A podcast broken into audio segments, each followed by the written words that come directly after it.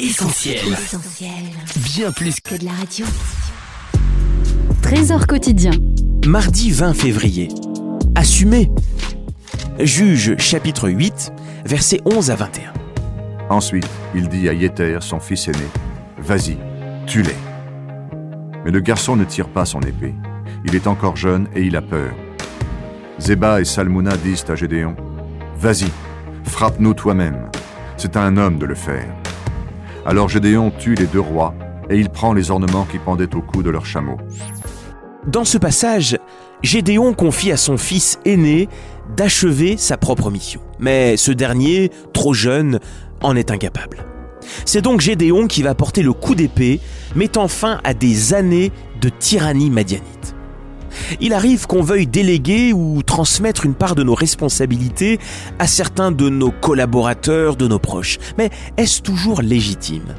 Ce désir de délégation, même sincère, peut révéler deux choses.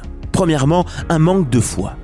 Ce n'était évidemment pas le cas de Gédéon, mais pour ce qui nous concerne, un acte de délégation peut en fait être la démonstration d'un manque d'assurance ou de foi.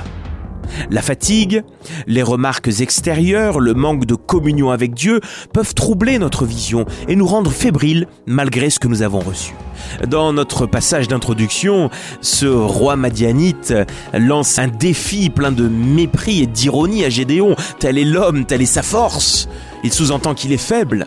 Étrange que ce soit parfois nos ennemis qui aient besoin de nous rappeler nos responsabilités.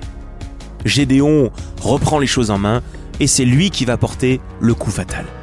Et puis, ce désir excessif de délégation peut dénoter aussi un désir de transmission qui peut sembler louable au premier abord. Apprendre aux autres comment agir ou comment se comporter n'est pas une mauvaise chose.